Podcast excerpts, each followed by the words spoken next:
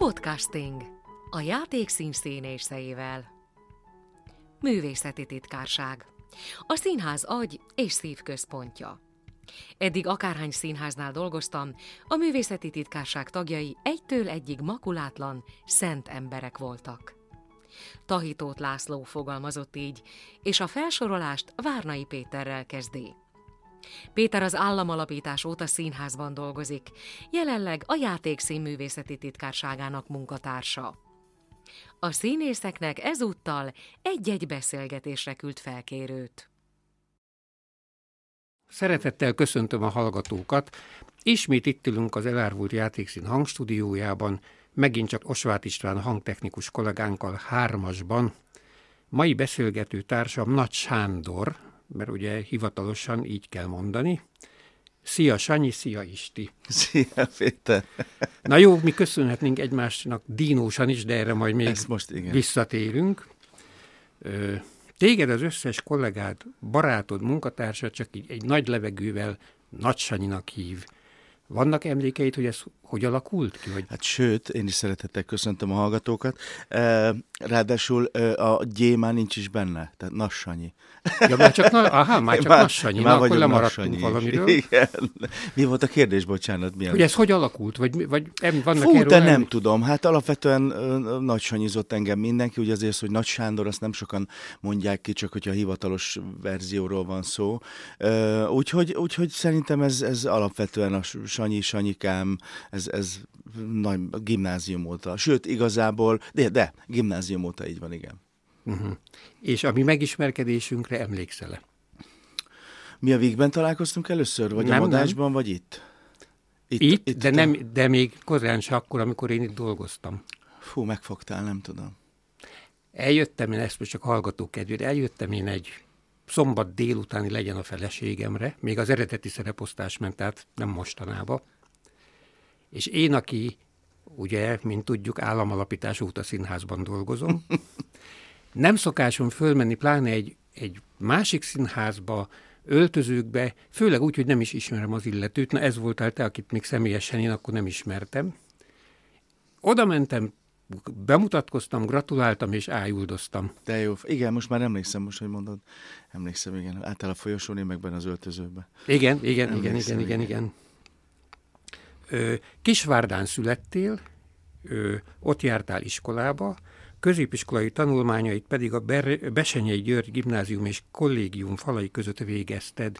Ti Kisvárdán laktatok, vagy mellette? Nem, Fényeslitkén, a szüleim mai napig ott. Aha, ott élnek. És akkor te kollégista lettél, nem, vagy naponta? Nem, nem voltam kollégista. Hát ott vonattal volt a bejárás, nem tudom. Reggel, minden nap? Igen, nyolctól volt ugye a suli, és akkor ilyen hét óra tizenötkor jött a vonat, az mondjuk egy öt perces aha, vonatút, vagy maximum nyolc szerintem, és akkor mi úgy hívtuk, hogy, vagy úgy hívjuk, hogy kisállomás, uh-huh, és Kisvárdán a kisállomásnál leszálltunk, és akkor nagyon sokan mentünk, valakik az ipariba mentek, valakik a, valamilyen szakközépbe mentek, és akkor én megmentem a Bessibe.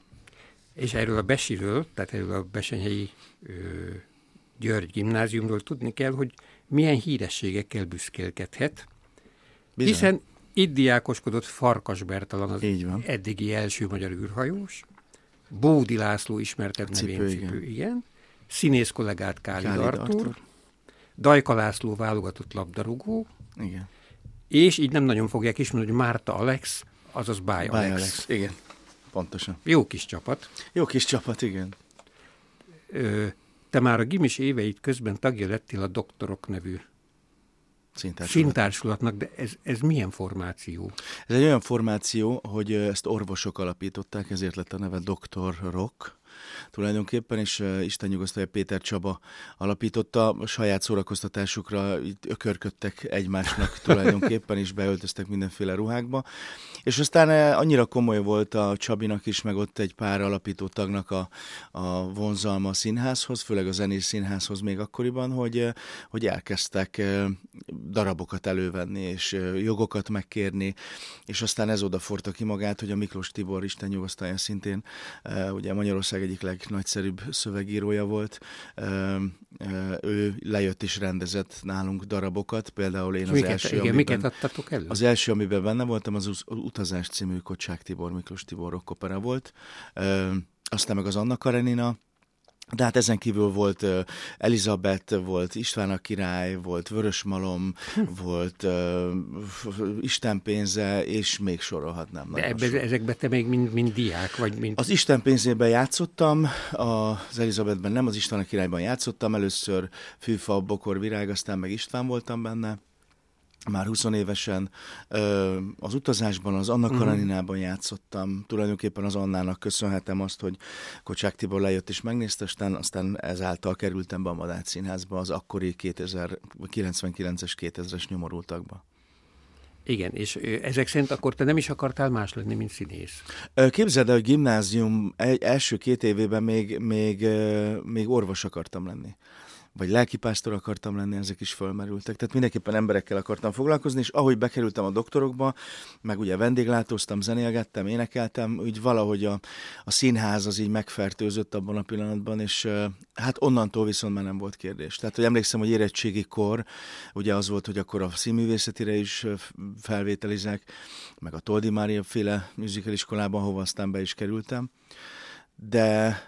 De, és azt hiszem, hogy Sárospatakon beadtam a tanítóképzőbe a pontszám alapján, tehát oda nem is kellett menni felvételizni, mert pontszám alapján fölvettek volna, az egy ilyen C vagy D verzió lett volna, hogyha ez tehát nem sikerül. Volna orvos, tanár, Tanár, igen, és mivel német speciális osztályban jártam, ezért ez is fölmerült, hogy akkor mi lenne, hogyha elmennék, vagy német tanári szakra, vagy idegenvezetőnek, vagy nem tudom micsoda. De valahogy annyira evidens volt, hogy a, a színház felé húzott már a szívem. Azért érdekes ez, mert én utáltam szerepelni mindig is, tehát hogy ez egy ilyen sorsszerű, isteni dolog, hogy én itt vagyok, és néha mai napig rá tudok csodálkozni, amikor ilyen ö, fantasztikumokkal, mint a, a Hernádi, vagy a Gálvölgyi, vagy, a, vagy sorolhat nem most a rengeteg népszerű Zsúskati, Benedek Miklós kollégákat, hogy, hogy így a takarásba állva így rácsodálkozom, hogy mit keresek én itt Fényes Litkéről, de hát valószínűleg így kell lennie. És mivel Kisvárdán gyakorlatilag házhoz jött a színház nyaranta, a határon túli magyar színházak az testület, azt te folyamatosan nézted, és akkor ez, ez is seg... igaz, ez, sem ja, igaz. ez sem igaz. Nem érdekelt engem akkoriban még nem. a színház. Tehát, hogy aztán kezdett el már érdekelni, de akkor főleg a zenés színház, ami ugye a határon túli fesztiválon nem nagyon volt jellemző, csak igen, egy-két próz, operettet igen. mutattak, de főleg ö, komoly és mély prózai előadásokat játszottak, még vígjátékok is csak elvétve voltak, ha jól emlékszem. Népiesen uh, vérdrámák mentek. Hát alapvetően igen. Úgyhogy... Ö, Úgyhogy igazából még az sem nagyon... Ami, onnantól kezdve, hogy fölköltöztem Pestre, onnantól kezdett el érdekelni az, hogy akkor elmegyek ide, akkor megnézem ezt, megnézem azt. De tudod, ez olyan furi dolog, hogy így vannak ilyen lépcsőfokok így ebben a sztoriban, hogy... A, a, tehát a főiskoláról ugye háromszor felvételiztem, négy év alatt, mert egy évet kihagytam, és akkor ott is volt a négy éven belül egy, amikor kihagytam, hogy azért nem felvételiztem, akkor már rájöttem, hogy semmit nem tudok erről az egész szakmáról. Aztán az, az egyetemre, amikor felvettek, ott is rájöttem, hogy, hogy megint nem tudok semmit, és hogy ez egy nagyon érdekes fázis, hogy, és valahogy talán minden egyes premiernél, minden egyes darabnál így van, hogy, hogy ez a reload effektus van, hogy, hogy hogy valahogy mindig, igen, évek, rutin, stb., de valahogy mindig a nulláról kell kezdeni. Szóval, szóval nem lehet az, hogy az ember berobban, mert talán az már valami végét jelenti, hogyha csak patronokat durogtat az, az előző szerepeiből, hanem valahogy ez a, ez a fantasztikus és ijesztő is egyben. Sőt, minden előadás előtt kell egy egészséges lámpaláz. Hát, hogyne, az, az nem kérdés. Az... De az, hogy egy, egy próbakezdés előtt odamész olvasópróba, és már az van benned, hogy hú, ez az én szerepem, ez nekem való, mit ez, kezdek én, mit kezdek én, ez most hogy fog kinézni a gyakorlatban. Szóval egy nagyon, nagyon érdekes folyamat. És a szüleid egyébként könnyen fölengedtek Pestre, ide a bűnös városba? Hát a, a távolság miatt nyilván nehezen, de soha nem akadályoztak abban, hogy én, hogy én azt csináljam, amit szeretek. És most volt több interjú is, ahol, ahol elmondtam azt, hogy mérhetetlenül hálás vagyok nekik mindenért is, de azért meg főleg, mert soha nem hangzott el az a mondat nálunk, hogy azért valami normális szakmát is tanulj, fiam. Igen, soha, de képzeld el, hogy föl sem merült az, az első pillanattól kezdve, de amikor vendéglátóztam is, és jöttek a visszajelzések, a, a, a sikerek, a nem tudom mi, és ők nagyon büszkék voltak, és soha nem merült föl, hogy azért, azért mennyivel jobb lett volna, hogyha orvosnak vagy papnak mész, vagy nem tudom. Szóval, szóval ez egy csodálatos dolog úgy, hogy ők egyszerű vidéki, a szó nemes értelmében egyszerű vidéki emberek. Tehát, de hogy... van szívük és lényeg, hogy a fiúk jól érezze magát a bűvében. Igen, így van, pontosan. Ez, ez itt a kulcs. És akkor, ahogy mondtad, rögtön az érettségi után az, a nyomorultak, Madács színházi ezerkilencszázkilencvenkilences nyomorultak bemutatójához ba, te már bekerültél. Ehhez akkor kellett casting, vagy, vagy, vagy automatikusan? Én azt hiszem, hogy az úgy volt, hogy a Kocsák Tibor karnagy úr ott a Kisvárdai Anna után nagyon-nagyon elégedett volt, és nagyon tetszett neki az, amit ott látott, és azt mondta, hogy ha lesz valami a Madácsban, akkor feltétlenül szól. És ugye akkor én és a Nagy Lóri barátom is, aki aztán később az egyetemen is osztálytársam volt, akkor mi már játszottunk, a, a, vagyis most akkor mi már a Toldi Marika nénihez jártunk, és Pesten éltünk, és akkor fölhívott mind a kettőnket a Kocsák Tibor karnagy úr, hogy akkor itt lenne ez a nyomorultak, és hogy mindenféle kisebb szerepek lennének benne. Alapvetően forradalmárokként leszünk kiírva, de a paraszt, a gazda, a, a járókelő, a nem tudom micsoda, szóval egy csomó kisebb szerepet kellett akkor benne ezért hívják, a színlap szerint utána néztem Jolly-nak. Jolly, hát igen, ez... ő volt az egyik forradalmár. Forrad, így van. És imádtam azt az előadást, jaj, nagyon szerettem. Hát az, azért volt, ugye Szirtes tanár úr rendezte, és hát emlékszem, akkor még az Arany Tomi és a, a Berecki Zoli csinálták a koreográfiát. Tehát ez egy, azért volt egy nagyon, ugye a Berecki Zoliék abban az évben végeztek. Még ő ef há-ként van, igen. Így van, ők akkor végeztek, és, és vagy, vagy, vagy még főiskolások voltak, nem is tudom már. Főiskolások. Ugye mi két, igen, főiskolások voltak, mert mi kétezer-egyben őket váltottuk tulajdonképpen.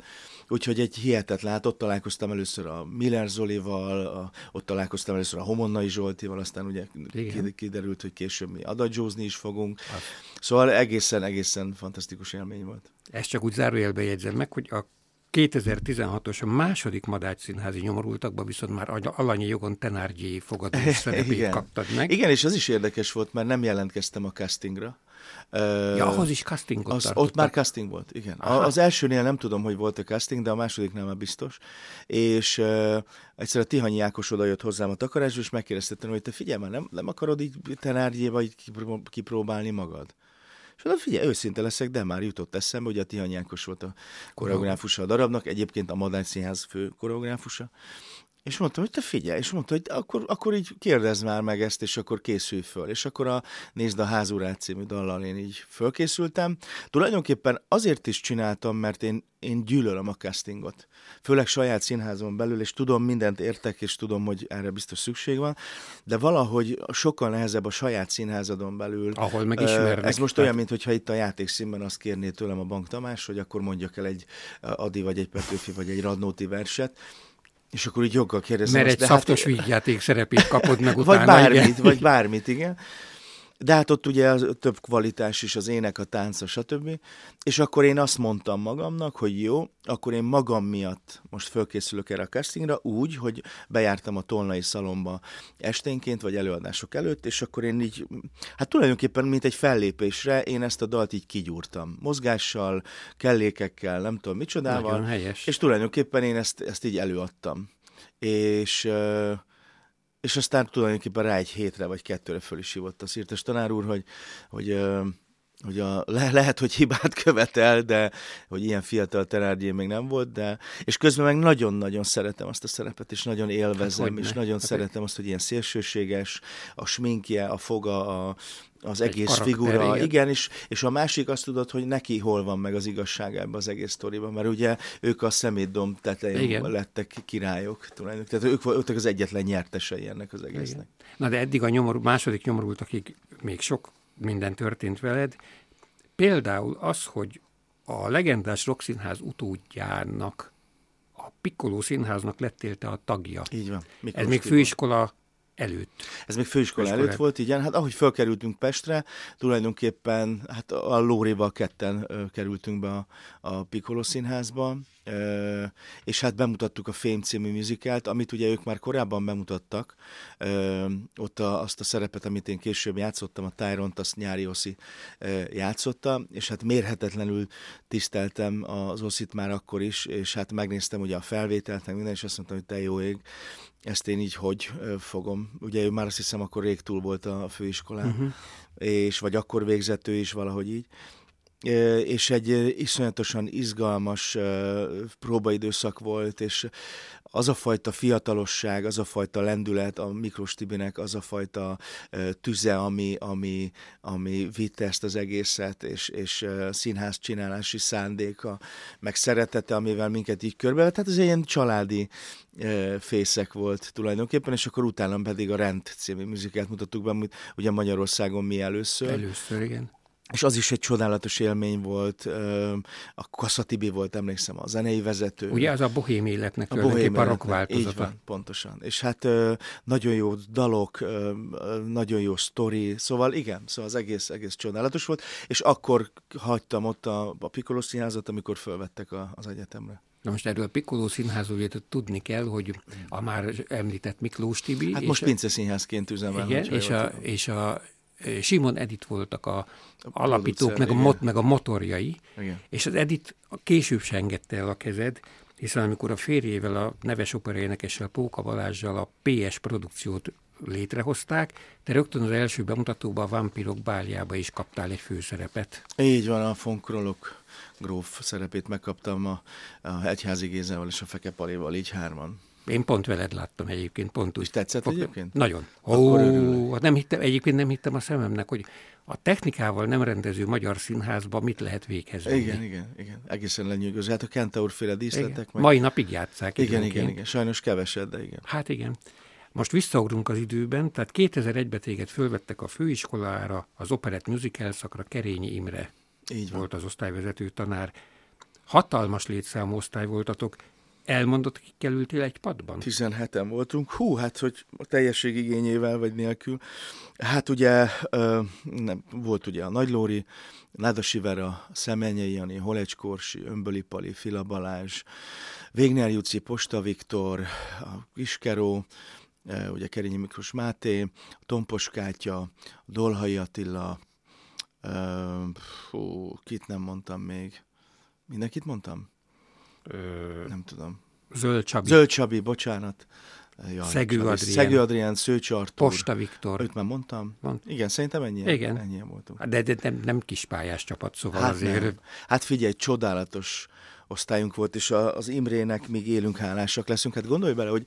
Ö, nem mondom azt, hogy mindvégig ö, ö, nagyon erőteljesen fogta a kezünket a, az egyetem alatt, de az első év az annyira meghatározó volt, és annyira fegyelmezett volt, és annyira következetes volt, hogy ö, onnantól kezdve mi egy önálló ö, társulat, vagy nem is tudom, mi lettünk. Össze is csiszolt benneteket. És összecsiszolt bennünket iszonyatosan, és... Ö, és aztán ugye másodikban mutattuk be a kokainfutárt, amit tulajdonképpen már mi ö, ö, kajtattunk ki magunknak. Tehát emlékszem rá, hogy a Fila Balázs jött ezzel, hogy kaposvári fiatalember lévén ö, Kaposvárra játszották a kokainfutárt, és hogy, hogy Tasnádi István darab, és nem akarjuk megcsinálni, és mondtuk, hogy de...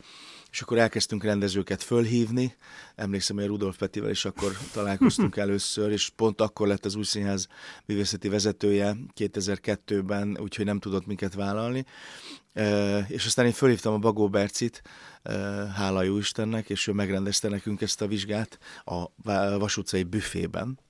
Már sajnos nem kaptunk helyet máshol a játszásra. És hát egy elképesztő széria indult el ezzel, és aztán a Tasi annyira belénk szeretett, hogy írt nekünk egy Démonológia című horror musicalt, aminek a Szeményi Jani írta a zenéjét, a Szőcs Artúrral karöltve. Szóval, hogy valami elképesztő, és aztán az Imre megrendezte nekünk negyedikben a Hegedűs a háztetőnt, és hát nyilván Ó, voltak hát. közte is vizsgák, mindenféle ö, Zondheimek, meg operettek, meg... meg ö, nem is tudom, Miss Saigont csináltunk, meg, meg ilyeneket, de úgy így valahogy ez a, a démonológia, a Hegedűs a háztetőn és a, a kokainfutár volt szerintem az alappillére. Talán még említhetem a Koltai Robi féle Én és a kisöcsém előadást, amit a Padláson csináltunk, vagy amit a Huszti Péter rendezett nekünk a Csehov vígjátékokból, a Medve, a, a, a dohányzás ártalmasságáról, a leánykérés. Igen, ne csak, ne csak és még sorolhatnám. Igen, az én például a dohányzás ártalmasságáról kaptam jó, meg. Az nagyon és jó. Egy, hát ugye az egy tizenhárom négy öt perces monológ. monológ. De milyen És ráadásul egy hatvan éves körű forma ember. Egy Darvas Ivánnak egy volt Darvas nagyon Iván. Nagy... Így van, pontosan, és hát ugye a Gálvölgyi Nagy, a János. És ő is, igen. Ő is játszott ezt, és úgy, hogy egyszer elhívta őt az Iván állítólag magához, és elkezdtek beszélgetni erről a monológról, és azt mondta neki a Darvas Iván, hogy a János utánoz, hogy édes Jánosom, akkor megmutatnám, hogy mire gondoltam.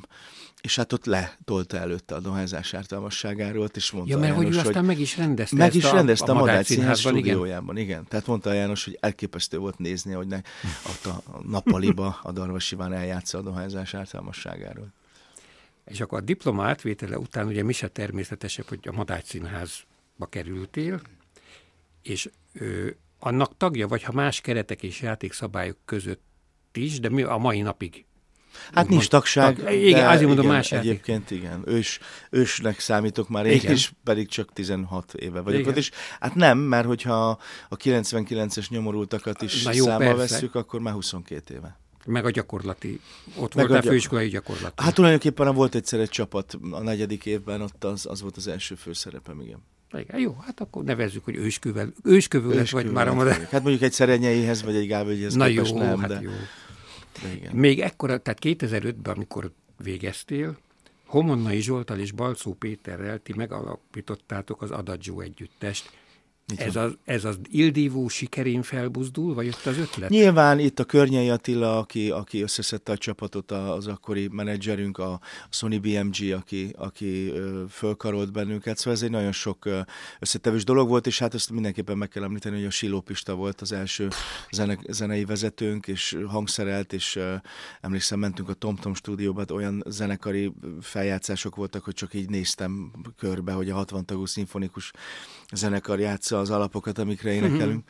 Uh-huh. Az egy nagy, nagyszerű széria volt, az egy csodálatos öt év volt, mert ugye én kétezer-tízig voltam. És te miért, miért léptél ki öt év után? Hát ennek sok, sok oka volt, de a, a fő oka az az volt, hogy nagyon sok volt már nekem a színház. Ugye akkor már bejött a próza a képbe, meg, és akkor egy csomó, tehát rengeteg fellépésünk lehetett volna, de mondjuk tizenötből tízet miattam kellett lemondani. Mert és akkor, nem értél rá. Na, hát nem értem rá. És nekem akkor a színház, ráadásul ugye elkezdtem prózát játszani, és nekem az így nagyon fontos lett. Mert azt éreztem, hogy oké, okay, hogy egyetem, meg oké, okay, hogy előtte Piccolo Színház, meg sok minden, de hogy még mindig nem tudok semmit erről a szakmáról, és hogy... Hogy, hogy én színész akarok lenni, és hogy azt meg máshogy nem tudom megtanulni, csak hogyha nagy emberek mellett állok, és hogy a Gálvölgyi szoktam mondani, hogy ellopom tőlük, amit el lehet. Úgyhogy én elkezdtem így lopni, onnantól kezdve, és nyilván az ember haláláig tanul, tehát hogy ez sose leszel kész ezzel a dologgal, de, de azt érzem, hogy... hogy hát mindenképpen jó döntés volt, mert, mert biztos, hogy most nem ülnék itt, hogyha ez nem történik, akkor meg. De nagyon fájdalmas volt, mert nagyon szerettem a srácokat, nagyon szerettem a fellépéseinket, iszonyatosan jó hangulatban teltek, és... és hát hatalmas nagy... nézőterek előtt. Hát igen, meg aztán aréna, ugye később az Ahovai Zoltán vette át a menedzselést, és akkor már az arénában koncerteztünk, az volt a vége a történetnek. Nem mondom azt, hogy nem merült föl, hogy mondjuk az idei évben már nyilván nem, meg a tavalyi évben sajnos akkor sem, de mondjuk jövőre esetleg összeállni és egy néhány állomásos turnét megcsinálni, mert, mert ahogy látom, ezt az űrt, amit mi aztán betöltöttünk kétezer-ötben, ezt azóta se tudta betölteni senki. Szóval ezt a fajta Bizony. hangzást, ezt a fajta zeneiséget, és közben a nagy komoly zenék mellett, meg a, meg a populáris dalok klasszikus hangvételben való szerepeltetése mellett iszonyatosan sok humor volt ebben a dologban egy-egy koncertben, tehát hogy egy ponton túl már legalább annyi férfi ült a nézőtéren, mint nő, mert hozták magukkal, hogy gyere, ezt hallgass meg, mert olyan sztorikat mondanak, hogy... Szóval az egésznek volt egy, egy stílusa, egy sajátossága. Meg hát igény van erre, nincs itt mese. Meg van hát rá van igény, igen. van rá igény, és úgy tűnik, hogy nem sikerült betölteni ezt azóta se senkinek, és már beszéltünk is a srácokkal arról, hogy így mindannyiunkban mocorog dolog, hát főleg meg most ugye, hogy nem történik semmi, de, de ugye erre már most rá kell készülni, és hogy van egy nagyon-nagyon kedves barátom, aki lehet, hogy föl is karolná ezt az egészet. Jaj, igen, és tudod ide, én azt gondolom, hogy ezt csak úgy érdemes folytatni, hogyha folytatjuk, vagy hogyha csinálunk egy nem tudom hány állomásos turnét, hogy akkor, akkor ott világítás van, akkor ott vetítés van, akkor ott ruha van, ó, persze, most akkor már, ott, igen, akkor most ott már zenekar követke. Van, akkor ott, érted? Tehát, hogy azt, hogy most lemegyünk Bivajröcsögére, és mindenki a saját balagási ötönyébe kimegy, és félplébekre plébekelünk egy hatvanas izzó alatt, azt hiszem, hogy azon már túl. Illetve vagy. Le lehet menni Bivajröcsögére, de ilyen technikai feltételekkel, mint ami a nagy hát koncerthez. Igen, a persze, ja, persze Ó, nem Bivajröcsögével van baj, hanem azzal, a, a, hogyha a félplébek és a, a nem tudom micsoda, akkor, akkor én azt mondom személy szerint, hogy azon azt már nem. Azt már nem igen. csinálnám, de valami nagyon szép, nagyon igényes. Hát figyelj, ilyen szempontból nekem példaértékű a Fekepali barátom, ahogy az István a király turnét megcsinálta, és hát szegényeknek ötből három jött csak össze tavaly, de valami egészen elképesztő, hogy a Palcsi ezt, mint producer, mint, mint rendező, mint világosító, mint minden ezt a kezébe vette, és elképesztő és hangzás, elképesztő látvány, és egy koncert, tehát nem a darab van megcsinálva, iszonyatosan jó énekesek, és, és na, erre azt mondom, hogy ez igen, ezt érdemes, és, és hát telt házak, érted, még szabadtéren is, nem tudom, öt-tízezer ember, szóval erre azt mondom, hogy igen, ezt, ezt, ezt csinálnám. Igen.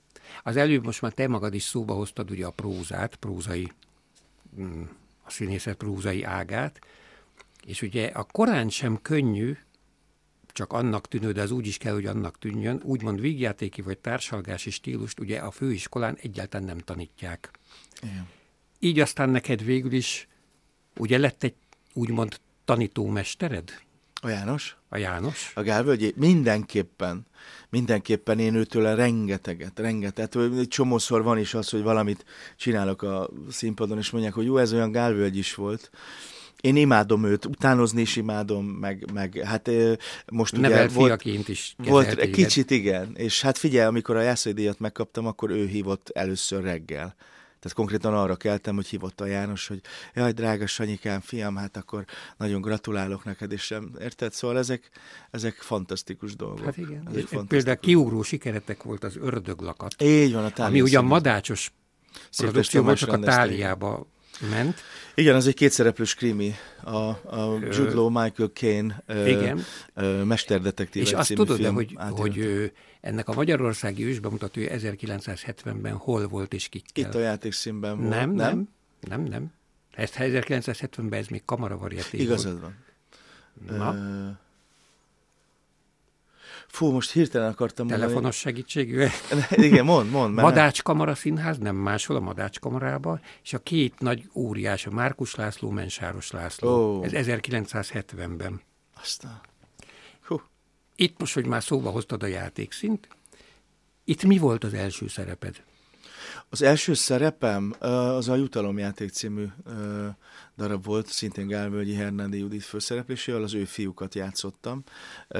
Hát a Szirtes tanár úr kért föl rá, hogy, hogy azt csinálja meg, és az első komolyabb prózai szerep az tulajdonképpen ez volt. Hát el, meg úgy egyébként igen. is szerintem, mert azért egy nagyon komoly jelenfejlődésen megy keresztül a figura, akit játszottam benne. Nagyon érdekes, mert néha nagyon hiányzik az az előadás, már ugye lekerült tavaly, azt hiszem. Került igen, le, mert azt, azt még a Balázsovics Lajos igazgatása alatt. Így van, pontosan. De átvette hát tíz a éve, Tamás is. Tíz éve lassan. Igen. Nem csoda, mert isteni és előadás hát volt. Isteni előadás volt, és hogy milyen érdekes az, hogy, hogy így teltek az évek, és teljesen máshogy játszottam, mint egy ponton túl, mint amikor elkezdtük. Hát. És a lényege nyilván meg a, a izéje, csak hogy így visszaemlékszem, hogy mennyire, mennyire akartam tolni, mennyire akartam nyomni, hogy én bizonyítsam, hogy én, én nekem ez megy, meg én jó vagyok, és szerintem túl is toltam az elején a történetet, és hogy, hogy így tök érdekes, hogy így az emberben jön egy ponton túl egy ilyen megnyugvás, és azt mondja, hogy jó, hát akkor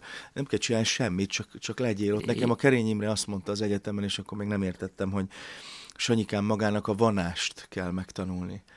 És úgy akkor vanást, nem értett. És, és a Bagó Bercitől is ezt tanultam, hogy, hogy történjen veled meg, hogy nem érdek, hogy mit dumálsz, hogy ha nem történik meg veled az, ami a színpadi szituáció, akkor engem nem érdekel. És képzeld el, hogy így eltelt sok-sok év, és hogyha nézek egy előadást, most már nem tudom nézni, hogyha azt látom, hogy nincs... nincs meg a kémia a színészek között, mindenki hát csak az... a magáét játsza.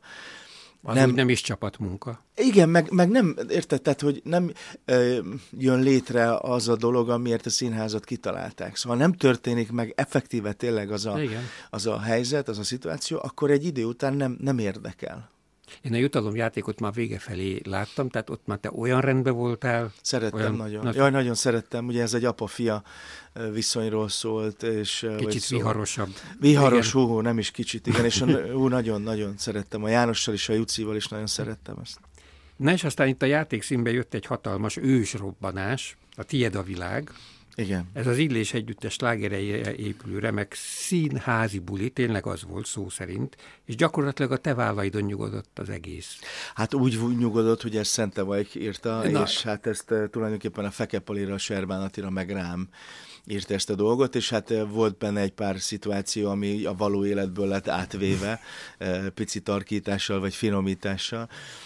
Hát ugye az az, hogy élőzenekarral ment, az, hogy bejött egy adott ponton az, a, a Szörényi Levente vagy a Bródi János, az egy fantasztikus dolog volt. És lubickoltatok nagyon, benne. Hát mert, mert rólunk szólt, meg arról szólt, hogy mennyire szeretjük egymást, és hát imádtuk ezeket a dalokat, egy picit rockosabb, modernebb feldolgozásban, tempósabban, és hát most egy titkot árulok el, lehet, hogy még ez az előadás látható lesz. Jaj, még nem azért tudjuk, hogy hol, vagyis hát nagyjából tudjuk, de ezt még nem árulom el, de lehet, hogyha itt helyreáll a világ meg az élet, akkor csak lehet, hogy ősztől, ősztől ez majd még és látható. És az előadásnak a pici interaktív ré...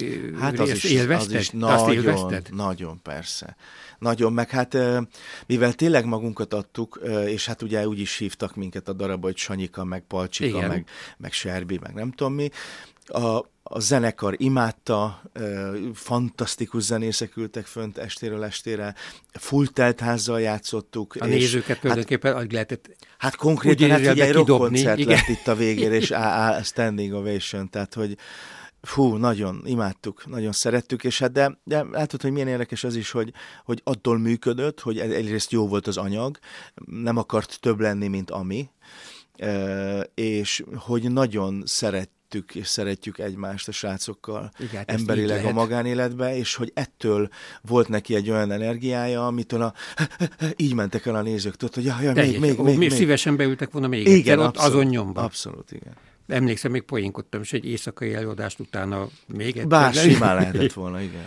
A legnagyobb örömünkre tett továbbra is hűséges vagy a játékszínhez. Most felsorolom, mert hogy hét hát, darab... Hát a játékszín is hozzám egyébként. Nagy, igen, ez kölcsönös. Így van. Hogy hét előadásban játszol nálunk, ugye van a Primadonnák, a Legyen a feleségem, a harminckilenc lépcsőfok, a Virágot Algernonnak, a Legénybúcsú, a Teljesen idegenek és a Nagyvárosi fények. Így van. Na most ezek közül ugye az Algernon azért különleges, mert... És hát volt e... a jutalomjáték, ugye, ami már hát nincs. Csak az igen. már nincs, igen, tehát az már nincs igen, sajnos. Igen. Tehát az Algernon azért különleges, mert három teljesen különböző karaktert játszol benne, és nem vígjáték. Igen, és nagyon-nagyon nagy megtiszteltetés volt Horgas Ádámmal, Szervét Tiborral, Zsús Katival, és sorolhatnám a többieket együtt játszani. Benedek Miklós. Benedek Miklós, hát igen. És aztán ugye később átvette a, a Hegedűsdé Géza, sajnos ugye akkor jött be ez a pandémia, és már nem nagyon tudtunk sokat együtt játszani, de két-három előadást. Há, igen, háromszor, igen, szegény, meg se, a, igen, meg se tudta az... tanulni rendesen, igen.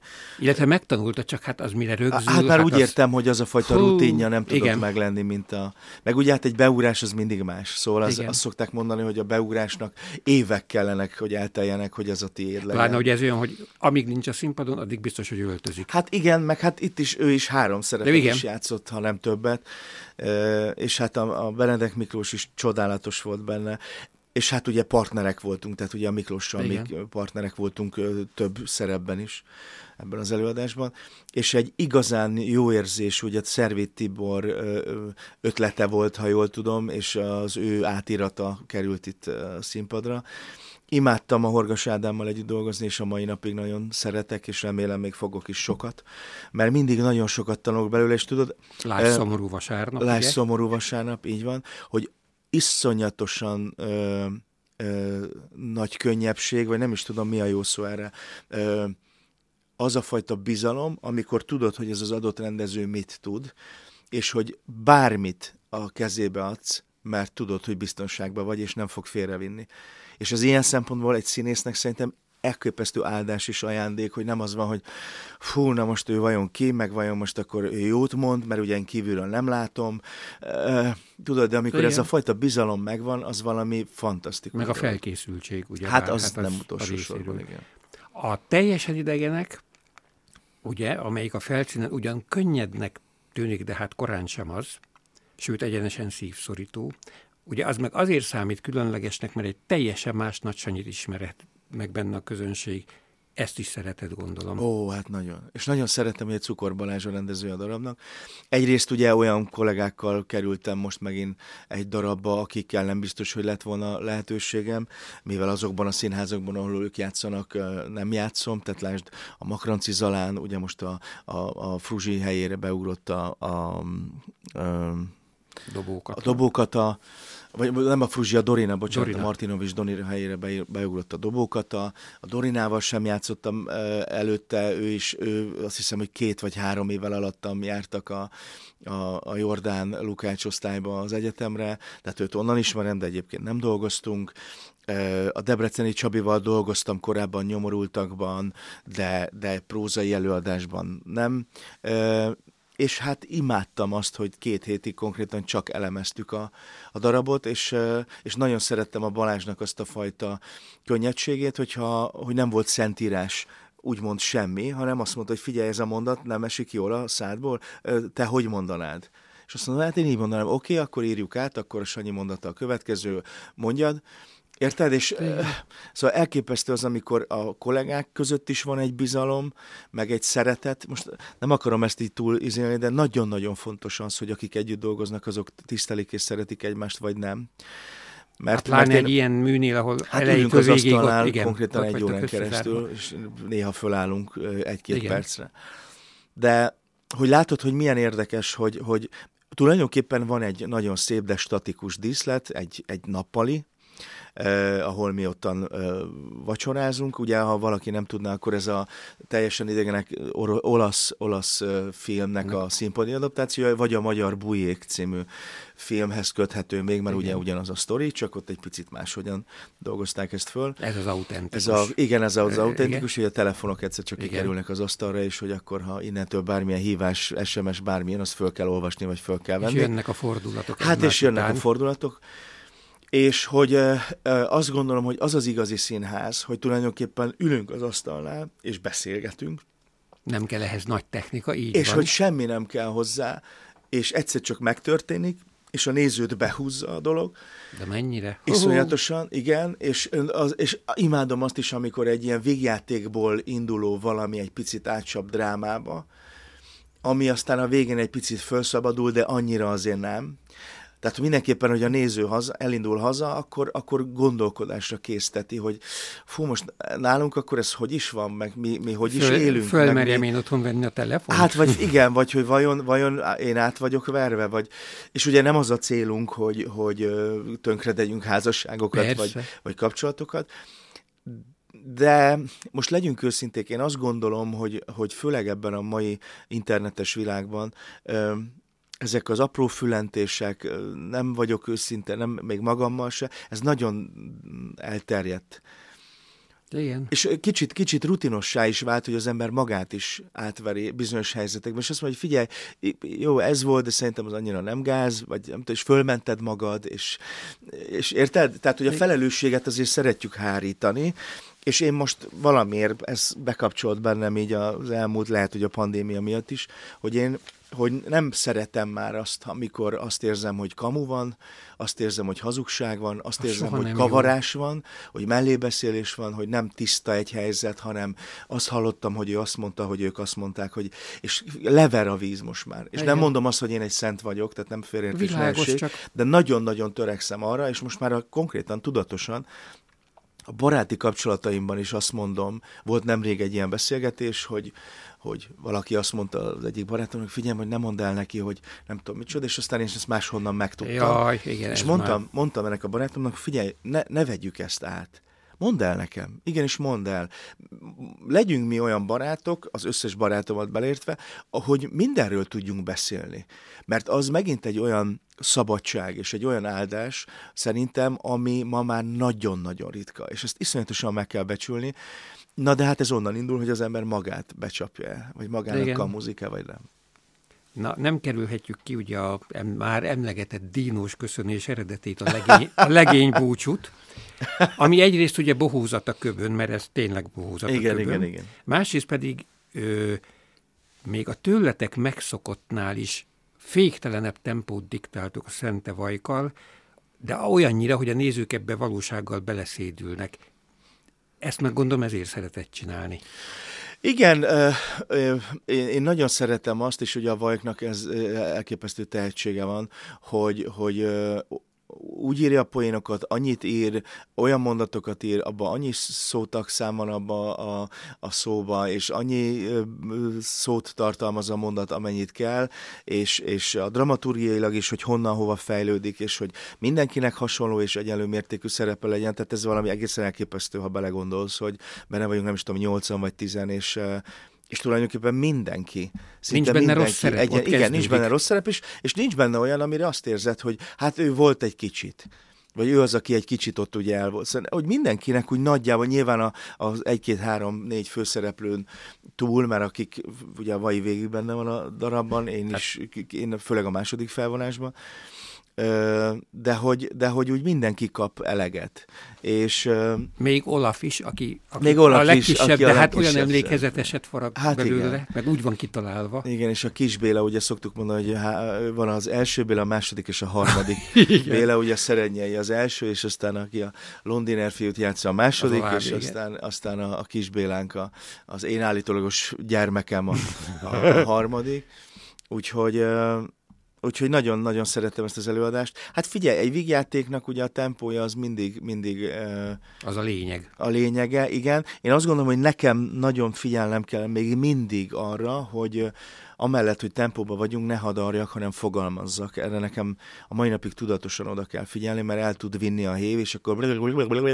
És akkor néha nézi, azért nem tudja, hogy hol van, mert nem is érti a dolgokat. Tehát a Szirtes tanár úr ö, ö, mondta nekem mindig ezt, hogy, hogy erre figyeljek oda. És tényleg ez, ez nagyon-nagyon fontos, hogy bármennyire is tempó van az ember, mindig tudjon fogalmazni. Tempósan artikulálni. Hát igen, és, és, és fogalmazni, hogy a néző tudja, hogy én most miről beszélek. Mert az, hogy én ismerem a darabot, az egy az dolog, egy dolog. De, ő, de ő nem. Tehát, igen. Hogy az se baj, hogyha ő megismeri. És ezt te most, ugye jól tudom, Nyíregyházán majd te magad rendezed. Hát igen, tulajdonképpen a Vajkféle rendezést. De igen, szóval egy replika rendezés, hát egy az egybe. Dísz, minden megegyezik. Minden ugye? Csak megegyezik. Hát persze a színész kollégák mások. Igen, és nagyon izgalmas lesz, nagyon izgalmas lesz, mert, mert ez az egész a szó nyilván fantasztikus értelmében vett lehetőség, hogy vidéken. Ugye Nyíregyháza a szülővárosomtól, meg a szülőfalomhoz negyvenöt kilométerre van, tehát valószínűleg majd így édesanyámékhoz fogok hazajárni próbák után. Szóval az egész úgy nagyon izgalmas, én nagyon szeretem a Móri Zsigmond Színházat, nagyon, nagyon megkedveltem Kirják Róbertet, az új igazgatót, és hát a, a mostani és, és milyen remek nézőtere van. Harcán. És remek Hú, színház, az, és, az egy, és ugye én a Puská Pusin keresztül, a Puskás Tivadaron keresztül uh, ismerkedtem meg azzal a színházzal, ugye a Pusi is rendezett a Doktorokban uh, sok mindent, a Médén Hungáriát például egy elképesztően jó hangulatú és, és uh, nagyszerű előadás volt, amit ő rendezett, de rendezett István a királyt is, és még sorolhatnám. Szóval nagyon szeretem, és nagyon várom. A kollégáknak a kilencven százalékát ismerem személyesen. Plusz a saját tapasztalatai, tapasztalataidat átadhatod. Igen, meg, meg ugye ez a rendezés dolog, és itt szeretném leszögezni, hogy én tudom, hogy nem vagyok a rendező, tehát az egy nagyon komoly iskola, az egyetem, a végzettség, és, és olvasottság, és műveltség kell hozzá, és nem tudom. De valamiért azt érzem, hogy akár ahogy a színészet megtalált engem, és És komolyan mondom, hogy én azt érzem a sorszerűnek, hogy nem én kerestem a, a színészetet, vagy nem én kerestem a zenét, vagy nem én kerestem, hanem úgy a színház talált meg Talán. engem. És hogy most ez a rendezősdi is, először ugye a Pletykafészekkel Veresegyházon, ami egy, ami egy ilyen kényszerhelyzet volt, amikor a Benyigesanyéknak rám esett a választás a kilenc nappal a premier előtt, úgyhogy játszom a darabban, hogy akkor én ezt csináljam meg, úgyhogy a második felvonás még sehol nem állt. és szerintem egy nagyon jó hangulatú történet lett belőle, és egy nagyon összeszedett, hát és nagyon stílusos dolog lett, igen, belőle. Hogy, hogy ugye nem volt időm betolni ott, mert kilenc nap volt rá, és ezt emlékszem, hogy kilenc napból hetet én csak lent ültem, és a, pont szerintem a Sanyi járt el az én mozgásomat. Az egy elég skizofrén helyzet volt ilyen szempontból, meg, meg időben az egy, fú, az egy szorított tempó volt. De hogy nem volt időm, tehát látod, hogy az élet Görcsön, egy olyan helyzetet igen. teremtett, hogy nem volt időm görcsölni azon, hogy most elvállalom, nem vállalom, a rendező vagyok én, nem vagyok az. Nem egyszer csak így megcsináltuk, és hál' Istennek a mai napig hatalmas siker, bárhol játsszuk az országban. És ugye aztán jött a, közben Kisvárdán megcsináltam a Tied a világot, ugyanúgy Vajk rendezését, de csak én voltam benne, az én szerepem, és mindenki más doktorokos volt, ugyanúgy zenekarral, ugyanazzal a díszlettel, bevilágítással. Szóval, hogy ezt a replika dolgot már csináltam, és mindig-mindig nagyon izgalmas az is, hogy ugyan nem az én kútfőmből van, mint mondjuk most a Black Comedy szintén Veresegyházon, amit ugye életem első olyan úgymond rendezése Saj, volt. Alanyi jogon, hogy, igen. Hogy mindent, igen. Tehát a díszlettől kezdve a jelmezeken át minden a, a, a Kovács Ivet Alidával a közös szüleményünk volt. Akit én csak Kacagó Gerlének Kacagó hívok, Gerle, de hát meg kell zabálni. Igen, és nagyon szeretjük, és, és tiszteljük őt. Ez végül is ugye elkészült, csak a, dar, a magát elkészült, a premiért bedarálta a, nem tudom, négy-öt kamerával. Igen, igen. Hát figyelj, nagyon nehéz volt, mert nyolc hónapon keresztül csináltuk folyamatos igen, leállásokkal, és a színészeket is nagyon sajnáltam, mert, mert teljesen ki voltak fáradva, főleg lelkileg ebben az egészben, és hát azért most legyünk őszinték, bármilyen stream, bármilyen mondják, hogy most ugye akkor ez van, ezt kell csinálni. Nézők nélkül, nélkül ez a műfaj, igen. Ez nem is bármi. Bár, Tehát igen. most ugye a Szomorú Vasárnapot is streameltük négyszer, és nem, azt ugye nem fölvettük, hanem azt egy az egybe élőbe játszottuk. De már nézők nélkül. Nézők nélkül. És uh, ugye a Horgas Ádám ott is mondta, hogy próbáljuk meg filmesre venni. Ja, a, és fönt a stúdióban már, ugye nem, nem én még nem. lent láttam. Hát na, igen, igen. igen. És ráadásul gondolj bele, hogy mekkora trauma egy előadásnak nyolcszáz nézős férőhelyről és nagy színpadról egyszer csak egy száznyolcvanasra összezsugorodni, máshogy beszélsz, bár más a gesztusrendszeret. Nagyon jó az intim, tehát lehet az jó. Sőt, sőt hát a Szomorú Vasárnap inkább egy kamara előadás, mint egy nagy színpadi történet, azért legyünk őszintek, ugye három színésszel, de ami csodálatos a Horgas Ádámban, a darabban, ugye Müller Péter, illetve a, a, a Rudolf Péterben és a Nagykázul Eszterben, hogy nagy színpadon is megélt. Remek volt. Remek nagy színpadon volt. is megélt. Szóval, és aztán ugye most, mikor fölvettük, akkor azt mondta a Horgas Ádám, hogy még mindig fokoljunk rajta egy picit.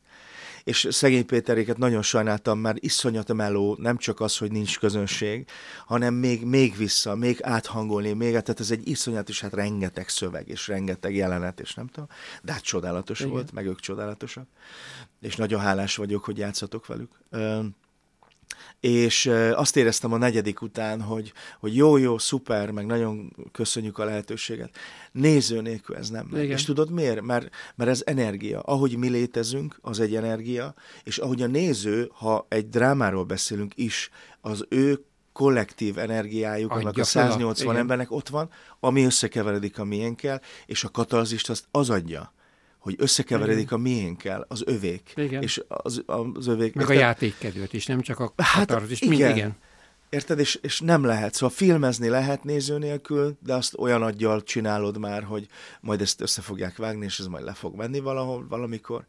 És szerintem színházat néző nélkül nem lehet csinálni. Igen. Most visszatérve egy pillanatra még a Black Comedyhez, egy újabb találós kérdés a részemről. Na azt tudod-e, hogy annak mikor és hol volt a bemutatója, és főleg, hogy kikkel? Azt hiszem, hogy a Madács színházban volt a bemutatója. Na, este, méghozzá a nagyban. Így van, nem a Szerednyei Béla rendezte, mert ő rendezett az egy Black Comedy-t, ő, ő már egy következőt. Na figyelj. Igen. És most meg fogsz lepődni. Eleve ezerkilencszázhatvannyolcat írunk. Azt a... Vámos László rendezte, és most figyelj, Márkus László, Vaséva, aki aztán Ő kettőződött a Csűrös Karolával, Psota Irén, oh, Kismanyi, uh-huh. aki aztán korai halála miatt az ő szerepét átvette a Lelkes Ágnes, Újlaki László, Lőte Attila, Körmendi János és Kéri Gyula, ez a Nagyszínházba ment több mint kétszázszor. Aztán. Körmendi János. Ő volt a villanyszerelő. Ő volt a villanyszerelő. Akit milliómosnak néznek. El tudok képzelni, mi volt ott megfizetve. Hogy gurult a vé cé papír zsebből, tudod? Mondjuk az nem, de igen. Hát a Lőte Attila volt a, a meleg szomszéd, ha jól emlékszem. Igen, az Újlaki László volt a kapitány. Az a Dininek az édesapja volt? Vagy nem, nem, nem, nem, nem, nem volt ők csak, ők csak névrokonok. Hát de Csűrös Karol a Psota Irén, hát most a Psota Irén volt a, a szomszédasszony. A, a szerető, szerető volt? A Miss Fernivel a, a szomszédasszony volt eredetileg a Kismanyi, tehát el, jaj, vele nem láttam, el tudom képzelni. Na hát és a Márkus, hát kész. Istenem, meg el fogom kérni ezeket, ha vannak felvételek, ezeket el fogom kérni. Ez szerintem meg. nincs, biztos, hogy nincs, nincs. Mert itt szerzői jogok, meg minden, tehát ja. ezt nem vették föl. Már nem úgy értem, tudod, a színház magának egy kamerával fölszokott. Hát akkor, akkor még. még ez. Á. Igen. Jaj, de kár. Most egy, megint egy szokatlan kérdés. A, ugye a Tenárgyé már egy jó új gyakorlat volt, de ott azért segített a maszk. Kibújva eddig megszokott saját bőrödből, te szívesen játszanál akár filmen, akár színpadon egy sejtelmes, jóvágású, épp ezért megtévesztő igazi rossz fiút? Hogyne, persze. Hát ugye, amit itt mutattunk be, először a, a Hűtlenség ára című darabot, amit szintén Bagó Berci rendezett. Azt én azért szerettem nagyon, mert ugye az egy, az egy olasz bérgyilkos fiúról szól, alapvetően egy nagyon egyszerű, szerencsétlen fiúról szól, és én nagyon-nagyon szerettem, például a Jutalomjátékban is azt szerettem, hogy iszonyatosan ellenszenves voltam a nézőknek nagyon sokáig egy a darabban. Darabig. Tehát mondjuk a második felvonás elejéig biztos. És imádtam azt, ahogy éreztem azt, hogy legszívesebben leütnének egy légcsapóval. És nagyon szerettem azt, amikor egyszer csak kiderül, hogy az én igazságom hol van ebben a sztoriban. És azokat a reakciókat, amik a néző azt mondja, hogy ó, basszus, hát ezt nem is tudtam. És tudod, ezek azért nagyon jók, mert hogy az életben is ugye ítélkezünk rögtön. Ránézésre véleményt formálunk, nem tudom. Anélkül, hogy tudnánk anélkül, bármit. hogy tudnánk bármit a körülményekről, és, és ezért szeretem ezeket az előadásokat. Mindig, mindig egy kicsit úgy, úgy, úgy odavág a, a nézőnek, hogy ó, most én nem... Áh. És ha, figyelj, ha semmi más üzenete nincs mondjuk egy ilyen előadásnak, csak onnantól egy hétig kevesebbet fog ítélkezni, mint előtte, már akkor megérte. már megérte. Most visszatérünk ehhez a mocskos járványhoz, mert már nem tudom szebb, szebb szóval illetni. Hát szebben Ugyan... Sőt, fokozzuk, igen. Ugyancsak Vajk rendezte a Nagyvárosi fényeket, ugye, amelynek a bemutatója valósággal itt felrobbantotta a igen. játékszín, de pár előadás után hosszúra nyúlt téli álmát alussza ő is, mint a többi előadás. Igen. Te Chaplin legendás szerepét alakítod úgy, hogy korán sem utánzod magát a legendát, ez a szenzációs, ez az egyik. Na persze aztán hihetetlen fizikai és persze szellemi kondíciót is igényel, mivel a filmhez hasonlóan ez is egy néma színház. Sokkal nehezebb a dolgod, mint egy normál színdarabnál? Hát ö, szerintem azért is volt nehéz a dolog, mert uh, ugye szinte minden zenére történik, amiből a nézőnek semmit nem kell, vagy nem szabadna észrevenni, és szerintem nem is vesznek észre. Nem is. Uh, ugye a, a Gulyás Levi írta ezeket a hangulatzenéket, igen, jobbnál jobbak. jobbnál jobbakat, és elképesztő volt az a fajta profizmuson, hogy a Vajk ehhez hozzáállt, és az első pillanattól kezdve tudta, hogy ez hogy fog kinézni, a díszlet, a jelmez, a, a mozgás, a, egészen elképesztő. Ö, nagyon kemény volt fizikailag, azért, mert ugye kétszer ötven percről beszélünk, hát és de. hát kardió végig. Tehát, hogy az a, az a futkározás, az a rohangálás. Tényleg nem próbáltad, hogy fölállsz előadás előtt a mérlegre, meg utána? Nem próbáltam ki. Pedig szerintem hát egy pár kiló nem volt rá lehetőség. Igen. És hát az az igazság, hogy hogy szerintem, ugye egy premier uh, után szokták azt mondani, hogy na jó, akkor majd a tizedik előadást nézzük meg. Hát ebből ment azt hiszem hét talán. Hát még annyi sem. Vagy hat. Szerintem nagyon kevés. Főpróbákkal együtt. Igen. De főpróbákkal együtt. Tehát, hogy szerintem este a premier után ment kettő. Hát, vagy három. Hát, igen. De ugye volt a premier, igen. meg az a három előadás, meg az a két-három főpróba, és ennyi. Szóval, hogy en, ha valaminek, ennek az előadásnak nagyon fog kell lenni az, hogy játsszuk, játsszuk, játsszuk, és már benne legyen a fizikumunkba, benne legyen a teherbírásunkba, benne legyen, szóval hogy ne az legyen, tudod, hogy egy, egy túlélésért folyó harc. Hát először is kell egy Rahedli felújító próba. Hát igen. Hát vissza, ezt, ezt teljesen vissza, újra kell majd kezdeni. A sok rendező instrukció. Nyilván, mivel ugye föl, fölvettük ezt valamilyen lehet formában, ezért, hogyha ezt az ember vissza visszanézi, de hát azt a kondit, azt, azt nagyon komoly munkával lehet csak. Úgyhogy én is most a, az elmúlt hónapban, márciusban elkezdtem futni, tehát most már az van, hogy minden nap. Nyilván ezek a karanténkilók, ezek engem se kíméltek. Meg hát azért tényleg gondolj bele, hogy kicsit úgy éreztem magam, és szerintem sokan vagyunk ezzel így, mint egy sportoló, aki mondjuk négy vagy öt olimpiára készül, ugye az négyszer vagy ötször négy év. Igen. Ö, minden nap edz, minden nap csinálja, én minden este játszottam ö, héttől tízig, minden nap volt, hogy hétvégén dupláztam. Igen. Tehát az a, a szervezetem, a testem beállt egyfajta energia felhasználásra, kalóriaégetésre, stb. És most az elmúlt egy évben mondjuk volt a július, augusztus, meg kicsit a akkor szeptember. Lehetett játszani, igen. De hát ugye nem annyit, meg nem úgy. De az a havi harminc-harmincöt előadás, az kiesett. És ez olyan szerintem, mint egy ilyen olimpikonnak, aki így négy vagy öt évig készül, azt mondják, hogy figyelj, oké, okay, szuper vagy, mostantól elég, hogyha sétálsz esténként egy fél órát. Igen, és ugye a szervezete meg azt mondja, hogy de hát hol... És uh, ugye a Covid után nekem lett ez a vérnyomás uh, problémám, hogy, hogy magas lett a vérnyomásom, és esküszöm neked, hogy attól is lehet ez, hogy, hogy ugye nem történik meg esténként, Figyésen. meg az a, az a fizik, az a leadás, az az energialeadás nem történik Igen. meg, viszont a szervezetem meg valahogy akarja jelezni, jelezni, hogy figyelj, valamit csinálj. És akkor néha én komolyan mondom, sutyiba, én elindulok este ott a környéken, és sétálok akár tizenegykor is, de volt már, hogy éjfélkor elindultam, lesz, ami lesz alapon. Mert azt éreztem, hogy nem fogok tudni elaludni, mert még van bennem Igen. egy csomó energia, amit, és amikor azt érzem egy óra séta után, és volt, hogy otthon voltam a szüleimnél fényesléként, kilenc kilométert sétáltam a faluba egy este a kutyákkal, mert, mert azt éreztem, hogy menni, menni, menni, menni. Nagyon helyes. Igen. Hát muszáj, muszáj, muszáj, mert és ráadásul negyven éves vagyok, szóval most már duplán oda kell figyelni az egészségre, tehát hogy, és most, most érzem azt, hogy így most már ébredjünk föl, és most már valamit csináljunk. És akkor ehhez képest egyébként sokszor nyilatkoztad már, hogy több szabad estét szeretnél. Hát az magadnak. Más, hát azért az a lónak a, olyan a túlvége, persze, hogy már a lovat nem is de látom. Ez egyébként nagyjából azért teljesíthetetlen, mert olyan feladatok találnak meg, aminek nem lehet ellenállni. Igen, de közben és mindegyik meg, sikeres lesz. Igen, de közben hála Istennek, de közben meg azt gondolom, hogy ebben is muszáj tudatosnak lenni, mert azt kell mondjam neked, hogy ha nem jön ez a pandémia, akkor lehet, hogy én is összeesek valamelyik előadás előtt, vagy közben vagy ez után. Még viccnek is rossz lenne. De, de benne volt a pakliba. Szóval már annyira éreztem azt, hogy el vagyok fáradva, ki vagyok égve, és ugye szoktam mondani mostanában, hogy nem szeretnék már harmincötöket játszani. Nyilván a, a pandémia, is, igen. Ja, igen, nyilván a pandémia után ez a visszaállás lesz még egy nagyon furfangos dolog, szóval ez a mindenki pótolni akar Én majd először is mindent módon, fel kell minden... újítani, mindenből próba. Hát igen.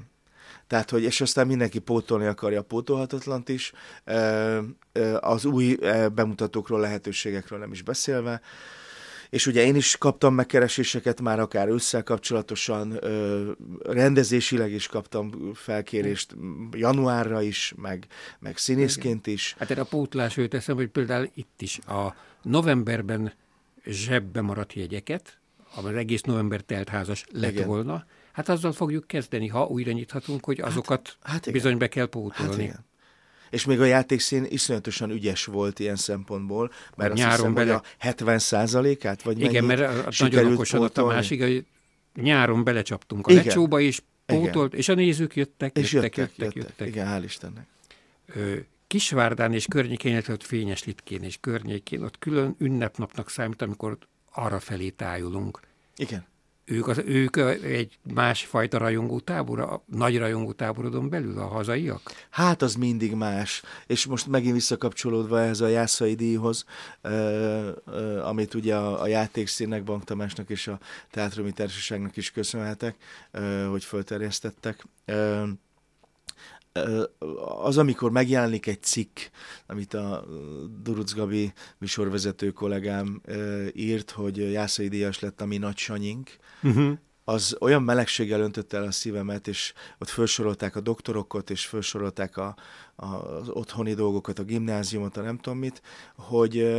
hogy jó érzés volt azt hallani, hogy na, ő a mi kutyánk kölyke, hogy, hogy ennyire szeretjük, és büszkék vagyunk rá, és nekem ez... Nekem nagyon fontosak a gyökerek, nekem nagyon fontos a, a szüleimmel, a, a bátyámmal, a családommal való viszonyom. A pandémia ezt is megerősítette, hogy, hogy tulajdonképpen nagyon fontos a munka, de a család az első. Az egészség és a család az első. Haza, haza tudtál hozzájuk menni. Ha haza tudtam menni, nyilván volt meg többször olyan. Ragadtál. Volt olyan is, de hát nyilván mentem most is legutóbb, mikor édesanyámnak volt, hál' Istennek, a születésnapja, akkor, akkor előtte tesztet csináltattam, meg antigén tesztet, meg mindenfélét, hogy csak úgy menjek haza, hogy nehogy barba sodorjam őket. De hál' Istennek édesanyámat is, most oltották édesapámat is, tehát hogy ez és azért... Jól vannak. És jól vannak, le Istenek is hála, és kopogjuk. Maradjon is így, igen. Most a közönség szeretetéről is, mert ugye arra mi sem jellemzőbb, hogy kétezer-hatban a, megkaptad a Sugó Csiga díjat, mert ugye az is közönségszavazás alapján. Az közönségdíjat, igen. Ö, megy, és kétezer-tizenkilencben, meg rögtön kétezer-húszban itt a játékszínben is elnyerted a legjobb férfi főszereplőnek járó közönségdíjat. Ja, ráadásul kettem. Mind a kétszer a, Her- a Hernádival. Hát figyelj, ha valami megtiszteltetés volt, amellett, hogy a nézők bizalmat szavaztak kétszer egymás után, az, az volt, hogy a Három Hernádi napig Judit számoltam a, a szavazatokat, mert jó. ugye abban rengeteg ládából, igen, igen, és igen, igen, igen. Nem baj, de azt örömmel, örömmel. És uh, annyira imádom a Hernádit, amikor, ugye én anyámnak hívom őt a jutalomjáték óta, hogy szevasz anyám, és, uh, és imádtam, amikor megvolt, hogy akkor megint mi lettünk, és átvettük a díjat, és itt a színpad ugye a fotózás, a társulat meg örült, meg minden, és valami ilyesmit ott mondott nekem, hogy jövőre hagyjuk ki. Mert ez már kínos. Nem ki, egyáltalán nem kínos közönség. Jövőre hagyjuk ki. Vagy engedjük el, nem is tudom, hogy mit mondom. De hát fantasztikus. De legalább a Jászai díjhoz most itt a Pistivel együtt tudunk személyesen is gratulálni, hát meg, meg gratulálunk, szépen. Mert hogy ez eddig csak az éter különböző hullámain lehetett. Igen, köszönöm szépen. Ö, Ha néha mégis akad valami ilyen szabadidőt, azt mivel töltöd? Most nem a pandémiáról beszélünk. És a bocsánat, a Kránic Lajos díjat mindenképpen említsük meg, ami szintén játékszínes díj volt, Játék, csak azért, csak a, mert nagyon nem közö, igen, tehát az, igen, a szakmai, vagy, szakmai. vagy a, a, igen, igen, de mert nagyon-nagyon boldog voltam, amikor ezt megkaptam, úgyhogy azért is nagyon hálás vagyok már, mert amikor egy szín, hát itt, itt valószínűleg szerintem, hogy a színház a saját, most majdnem azt mondtam, halottjának tekint, de azt ne, ne, azt, azt, ne, azt ne, azt ne, tehát a saját, saját, gyerekének. saját gyerekének tekint, igen, az, az, az megint egy. És ugye ezek a díjak azért jók, mert elismerés a nézőtől, elismerés a szakmától, aztán most elismerés az államtól, vagy az országtól, vagy nem tudom, és ezek, ezek mind valahonnan máshonnan igen. adnak egy plusz löketet. E, mi volt a kérdés? Hogyha mégiscsak van szabadidőd, de most nem a vírus ja, igen, helyre. Nem véletlenül nem emlékeztem rá. Igen, mert hogy azt mivel töltöd, ha mégis akad? Hát figyelj, most nagyon sokat túrázok a, a kutyáimmal a, a Pilisi hegyekben, azt most így, főleg, hogy jön a jó idő, azt nagyon-nagyon szeretem, meg csak ezért vettem egy ilyen okos órát, bár nem nagyon értek ezekhez, hogy így mutassa azt, hogy én most hány kilométert tettem Ó, meg, igen. és milyen magasra mentem fel, és hány, ami legfontosabb, hány kalóriát égettem el, ugye? Szóval próbálok így az életbe visszakapcsolni. A múltkor képzeld el, hallottam erről, hogy ölelj meg egy fát. Nem tudom, biztos ja, hallottatok igen, erről. Igen, igen, igen. És én még ezt sose próbáltam ki. És milyen? És most a... Figyelj, elképesztően jó érzés Mi volt. Átulál? Én nem tudom, hogy azért, mert elfáradtam, és örültem, hogy neki lehet valaminek dőlni. Vagy, vagy azt éreztem, mintha tényleg ö, töltene rajtam. Vagy, szóval, hogy más, más volt, mint amikor leülsz egy padra, hanem így azt éreztem, hogy így hogy így valahogy tényleg a gyökerekből, a földből jön valami és olyan... És beszéltél is hozzá, mert általában beszélni is kell. Csak megköszöntem. Csak, meg... csak megköszöntem, de én ugye hiszek ezekben a dolgokban, még mielőtt valaki azt gondolná, hogy most indulok a pszichiátriára innen a felvétel után, hogy én úgy hiszek ezekben, hogy minden minden összefüggés, hogy minden energia. És azt jól tudom, hogy te hajótulajdonos is lettél. Hát ö, igazából két barátommal, két barátommal sikerült ö, szert tennünk. Igen, hát a Szerenyei Béla ö, épített nemrég egy hajót a Barabás Kis Zoli barátunkkal, kollégánkkal együtt, és a régi hajóját a Bélának mi, mi megszereztük tulajdonképpen. Tehát most csak kettőtöké, vagy? Hármunké. Is, tehát két, hár, két nem színész barátomé. Ja, aha. Ö, ö, és... Ö, most a nevüket azért nem mondom, mert nem tudom, hogy akarnák-e, hogy mondjam. Persze, ezen... A Jenő és a Csabi barátom, így név nélkül. De így még nem lehet rájuk keresni, tudod, a neten. Jó, majd a telefonszámokat megadjuk, igen. igen. Most nulla hat hetven Szóval, hogy velük, és az, látod, ez is milyen érdekes, hogy amikor szóba jött ez a hajó dolog, ez onnan indult, hogy nem tavaly, hanem két évvel ezelőtt, de... ez tavaly nyáron volt, amikor még játszhattunk, azt hiszem. Illetve akkor, akkor éppen játszhattunk, igen, az úgy. Várjál, mikor most, ta, most nyáron, igen, nem, két évvel ezelőtt, bocsánat, amikor még simán játszhattunk. Ja, akkor rendes körülmények között. tizenkilencben ö, sokat játszottunk a játékszínnel, ott főleg a, a Balaton környékén. Arra emlékszem, jöttetek hajóval. És ugye nekik Alsóörsön van az új hajójuk, és hát volt olyan, hogy akkor mondták a Béláék, hogy, hogy akkor miért utazom vissza Pestre, amikor másnap úgyis izé, hogy, ö, vagy két nap múlva előadás, hogy így aludjak náluk a hajón. És mondom, jó, hát oké. Okay. És én sose voltam ez a vitorlázós, nem tudom, a vízibicikli, és akkor itt kimerült a sztori. És, és az az érzés, amikor este hajnalig egy pohár fröccsel a, a, a, a tatont kiülve ottan beszélgettünk, meg az, amikor fölkelsz reggel, és szintén kiülsz oda, és ott megkávézol, megreggelizel, és az egésznek van egy olyan hangulata, hogy ezt nem tudom elmagyarázni, ugye ja, maga haverok, a víz, haverok, a Balaton. Igen, de, de már, a, már a, az, a, hogy reggel fölkelsz, igen, és úgy ott vagy, és akkor mindenki köszön, mindenki kedves, mindenki jófej. Nem, nem kerget az idő. Nem kerget az idő, és aztán esetleg akkor kimész, akkor ebédelsz egyet, vagy sétálsz, vagy nem tudom micsoda.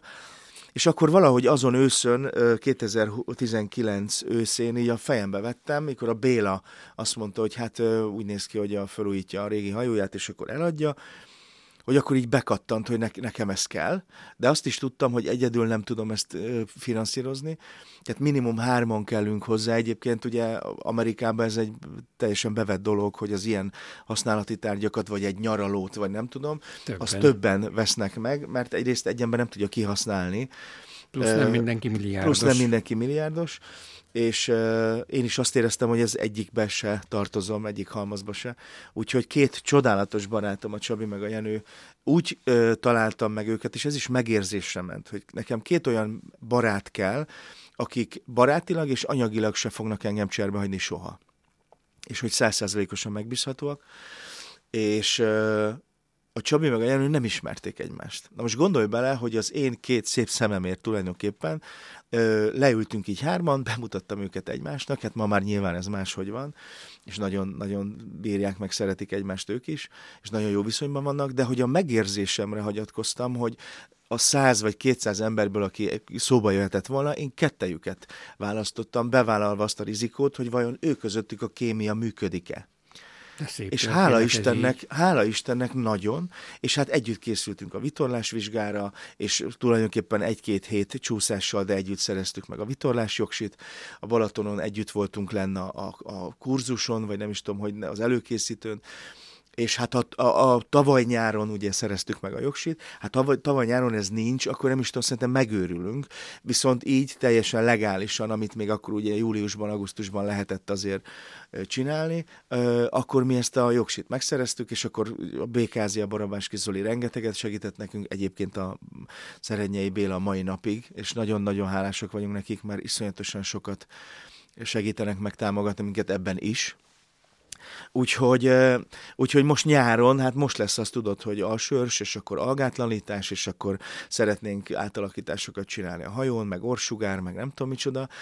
De hát az egy olyan életérzés, ami, és azt gondolom, hogy így, hogy hárman vagyunk, így ö, abszolút ö, rentábilis a dolog.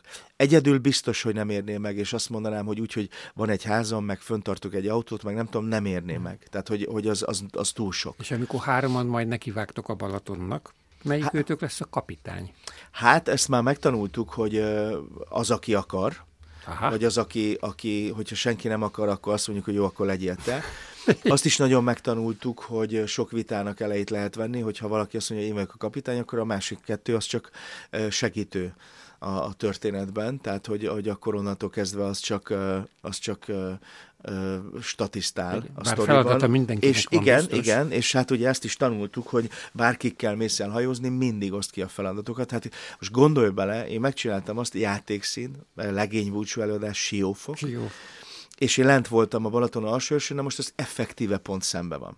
Úgy jöttetek át, arra emlékszem. Én egyedül. Ja, te egymagad. Na most gondolj bele, uh. hogy azért kezdőként két vitorlával, úgy, hogy van-e annyi szél, átérek-e, nem érek-e, és addal nem is lett volna gond, mert egy órával jó, a nem színház tudtunk. Előadása előtt én már ott voltam, csak hirtelen föltámadt a szél. Na most ugye a nagy vitorlát, például a Grosst, azt úgy kell lehúzni, hogy beáll széllel szembe, berebeg a vitorla, az a lényeg, hogy ne feszüljön ki sehova se, mert az orvitorlát az behúzod, az, az egy dolog. De a, a Grosst, az csak úgy tudod, hogy beállsz szembe, és valaki segít abban, hogy tartja irányban a hajót, a másik pedig szépen engedi, de inkább három emberes munkának mondanám. És szépen egymásra, harmonikaszerűen egymásra hajtogatjátok, és akkor szépen motoros segítsége meg bemész a kikötőbe. Na most elkezdett iszonyatosan fújni a szél, és én megpróbáltam a kormányt is meg mindent lefixálni, de hát az fordult el, tehát folyton belecsapott a, vagy belekapott a szél a vitolába, tehát egy olyan félórás művelet volt, amíg egyedül a Grosst én leengedtem.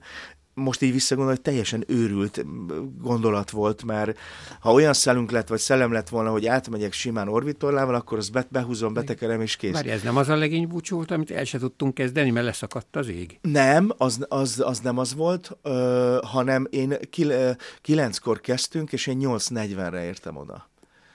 Úgy, hogy még azt se tudtam, hogy hol lesz a kikötőm, mert Siófokon még nem kötöttem ki, és a Szerenyei Béla segített, hogy, hogy telefonálgatott, és akkor mondták, hogy hát ott a Sárgaház mellett ott lesz egy hely, de életemben nem jártam a kikötőt. És hát ráadásul ugye kikötni se egyszerű egy hajót egyedül, tehát az, hogy most te kiszállsz, és ott elengeded, és fogsz egy kötelet, és egy nem tudom hány tonnás hajót itt húzigálsz össze-vissza, ez nem olyan egyszerű. Hát figyelj, nem mondom, hogy nem fáradtam el, mire elkezdtük az előadást, de Istennek hála odaértem, és aztán a hajón aludtam, és annak is volt egy hiszonyatosan nagy feelingje, hogy, hát hogy, hogy a hajón aludtam, és ott fölkeltem, és akkor előtte este már úgy vásároltam kaját, hogy akkor majd ott reggelizek, ott kávéztam, hát figyelj, azért, és aztán emlékszem, hogy még csodálatosabb volt visszamenni Vissza, másnap. Már nyugodt időben. Már nyugodtan, és nem kellett rohannom. Tehát, hogy fú, az, az egy olyan szabadságérzet, és hát gondolj bele, hogyha tényleg adja a jóisten, hogy visszatérjen a, az élet a normális kerékvágásba. Hát ugye a lényeg, amit mi szerettünk volna, az az, hogy mondjuk azt mondjuk, hogy jó, milyen fesztiválok és milyen koncertek vannak a következő hétvégén, és hol. És akkor azt mondjuk, hogy akkor négy éjszakát lentöltünk egy hatfős baráti társasággal, mert ugye két, két, fő, két személyesek ezek a, a kajutök, amik uh-huh. vannak, a kabinok, és uh, akkor ma este elmegyünk erre a koncertre ide, a másnap ma reggel már elindulunk a nem tudom hát, hova, és igen. Tulajdonképpen körbe Körbe. vitorlázzuk a Balaton, de esténként elmegyünk egy koncertre, egy borfesztiválra, oh, nem tudom. Jó. Hát és gondolj bele, hogy igazából ez azért jó, ez a vitorlás dolog, mert uh, van szállásod. Igen. Tehát azzal már nem kell szórakozni, hogy te szállást keresel, iszonyat drága tud lenni a Balaton Ajjaj. szállás tekintetében, hanem itt az van, hogy hat ember nagyon-nagyon kényelmesen elfér a hajón, meg tudsz, van kis konyha, igen, tudsz melegíteni vizet, nem tudom, szóval az egész, mint egy, mint egy ilyen, hogy hívják ezeket a pici lakásokat? Nem stúdiólakások. Tulajdonképpen igen. igen. igen. Pici apart, stúdiólakások. Igen, igen. Hát ez jó is lehet, meg hát a Balaton gyönyörű. Hát csodálatos. Ö, téged kitüntetett figyelemmel vesznek körül ugyebár a hölgyek. Igen. Nem gondoltál te még nősülésre? Vagy Gondolni gondoltam. azt, szoktam, azt szoktam kérdezni, hogy mikor nős, és ez mindig azt mondom, hogy szombaton. Csak de vagy pénteken, ezt még nem tudom. De hogy melyik igen. évben, azt még nem tudom. De gondoltam rá, figyelj, volt nyilván olyan időszaka az életemnek, amikor, amikor párkapcsolatban éltem, hát tulajdonképpen négy komoly párkapcsolatban éltem huszonöt és harmincöt, harminchat éves koromig. És kicsit uh, most már azt is tudom, hogy kapcsolatfüggő voltam, tehát én gyűlöltem egyedül lenni. Uh-huh. Most ugye negyedik éve vagyok egyedül, amit azért nem bánok, mert nagyon nagy tapasztalás mindenféle szempontból, elsősorban magamról. Ugye van ez a Donald Walsh Beszélgetések Istene című könyve, és az azt írja, hogy az élet a tapasztalásról szól, hogy ki vagy, és mi nem akarsz lenni.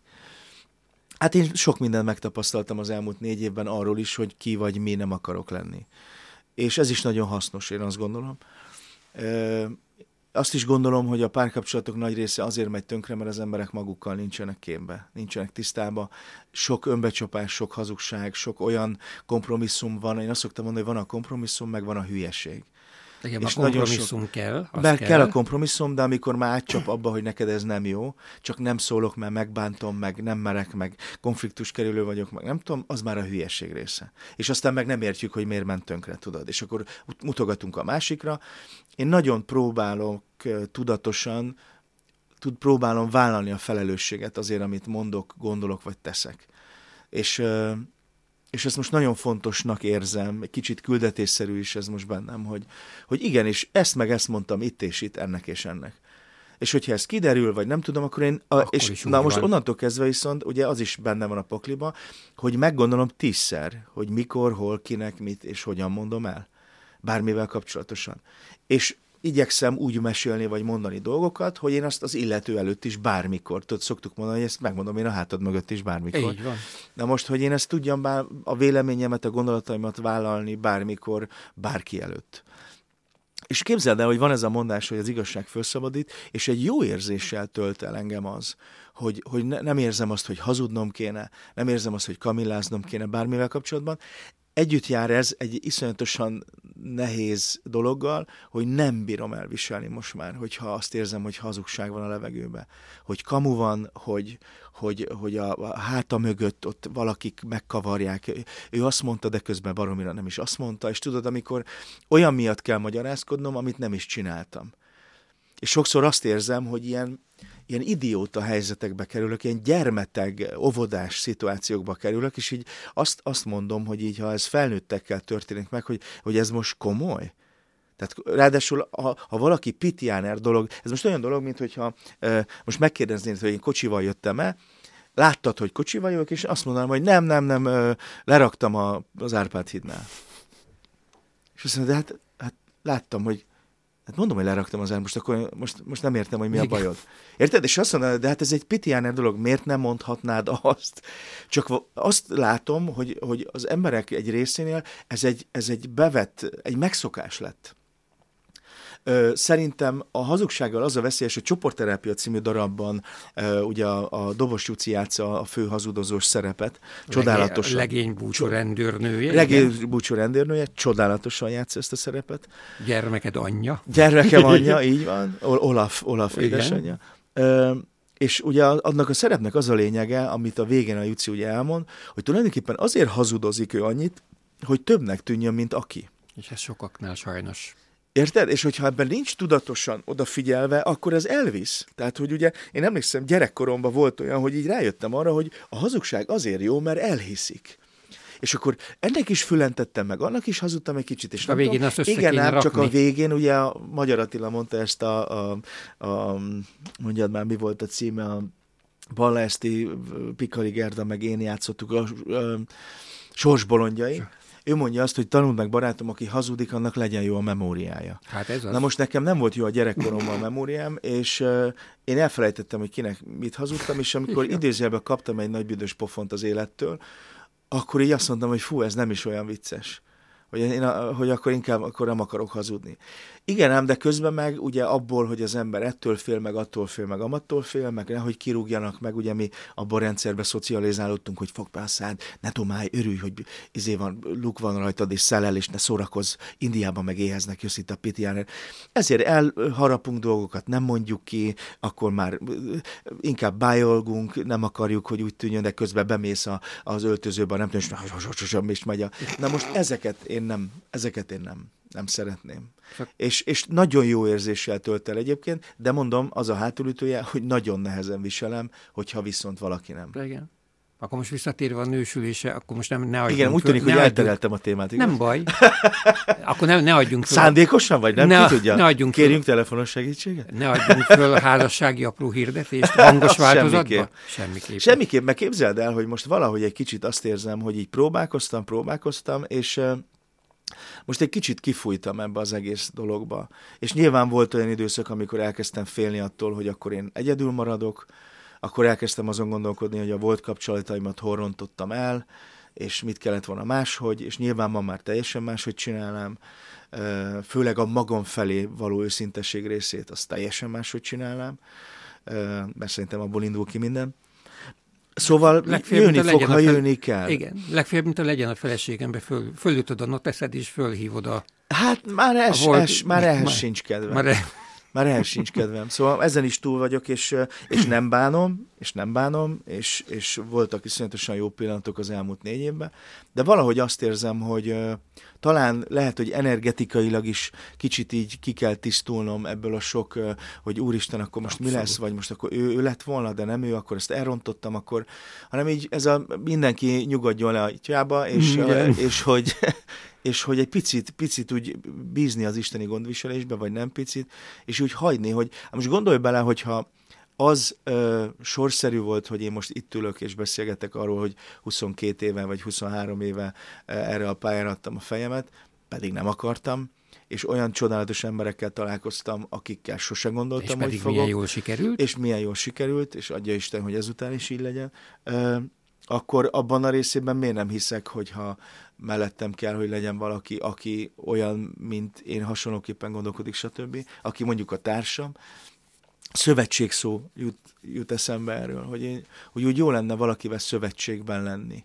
És tudod, mert azt érzem, hogy ebben a szóban minden benne van. Igen. Abban benne van egy barátság, abban benne van a kémia, minden. A férfinő viszony, abban benne van az őszintesség. Igen, hogy szövetség. Mint egy, mint egy, azt szoktam mondani, szerintem egy igazán jó párkapcsolat, amiben nyilván fektetni kell, és meló van benne, és nem rózsaszín felhőn ülünk, az olyan, mint egy legjobb barátság, csak ott a fizikai aktus Igen. is van a sztoriban.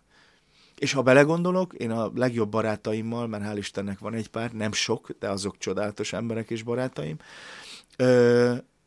az is mondhatnám azt, hogy meló, amit a Fekepali szokta mondani, hogy a barátság olyan, mint egy szerelem, hogy azért is tenni kell és dolgozni hát, kell hajjaj. Érte. És igen, de valahogy, ha azokkal az emberekkel kerül szimbiózisba, akik tényleg a lelki barátaid, társaid, mégse meló szaga van, és pont most hallgattam a Détót Krisztának, van ez a podcastja az orvostót Noémivel, hogy ők is utálják azt a, azt a szót, hogy melót kell belerakni, mert izzadság szaga lesz. És ha belegondolsz, máshonnan egy kell igazi ezt... baráttal meg de, nem lesz. De igen, és közben meg én is azt érzem, hogy, hogy a legjobb barátságaimban, igen, ö, amikor eszembe jut, akkor hívjam föl, amikor úgy van, akkor írjak rá, és én is érdeklődjek, és nem tudom, mert ez nem egy oldalú, mint egy kapcsolatban, de nem érzem melónak, hanem inkább magától értetődőnek érzem, hogy mondjuk a kisvárdai legjobb barátomat, a Dégi Zolit fölhívom, és ő, ő rossz paszba van, akkor én nekem nem az jut eszembe egy húsz éves barátságnál, hogy basszus, most, most, most hallgathatom megint egy órán keresztül, hanem, hanem evidencia az, hogy azt mondom, hogy figyelj csak ide, minden szuper, nyugi, itt vagyok, minden rendben lesz, és nem tudom, de verze ugyanez. Igen.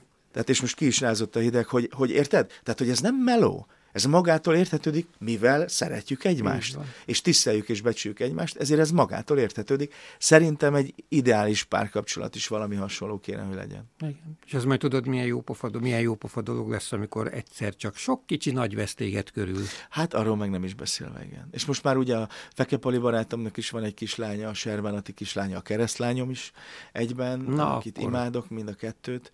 Ja, igen, hát ezt majd, majd az élet biztos hozza. Hát nagyon szépen köszönöm, Nagy Sanyi, Én Nagy köszönöm, Sanyi, hogy elfogadtad a meghívásom, és csak azért is most direkt úgy mondom, Ipi Apacs Dino.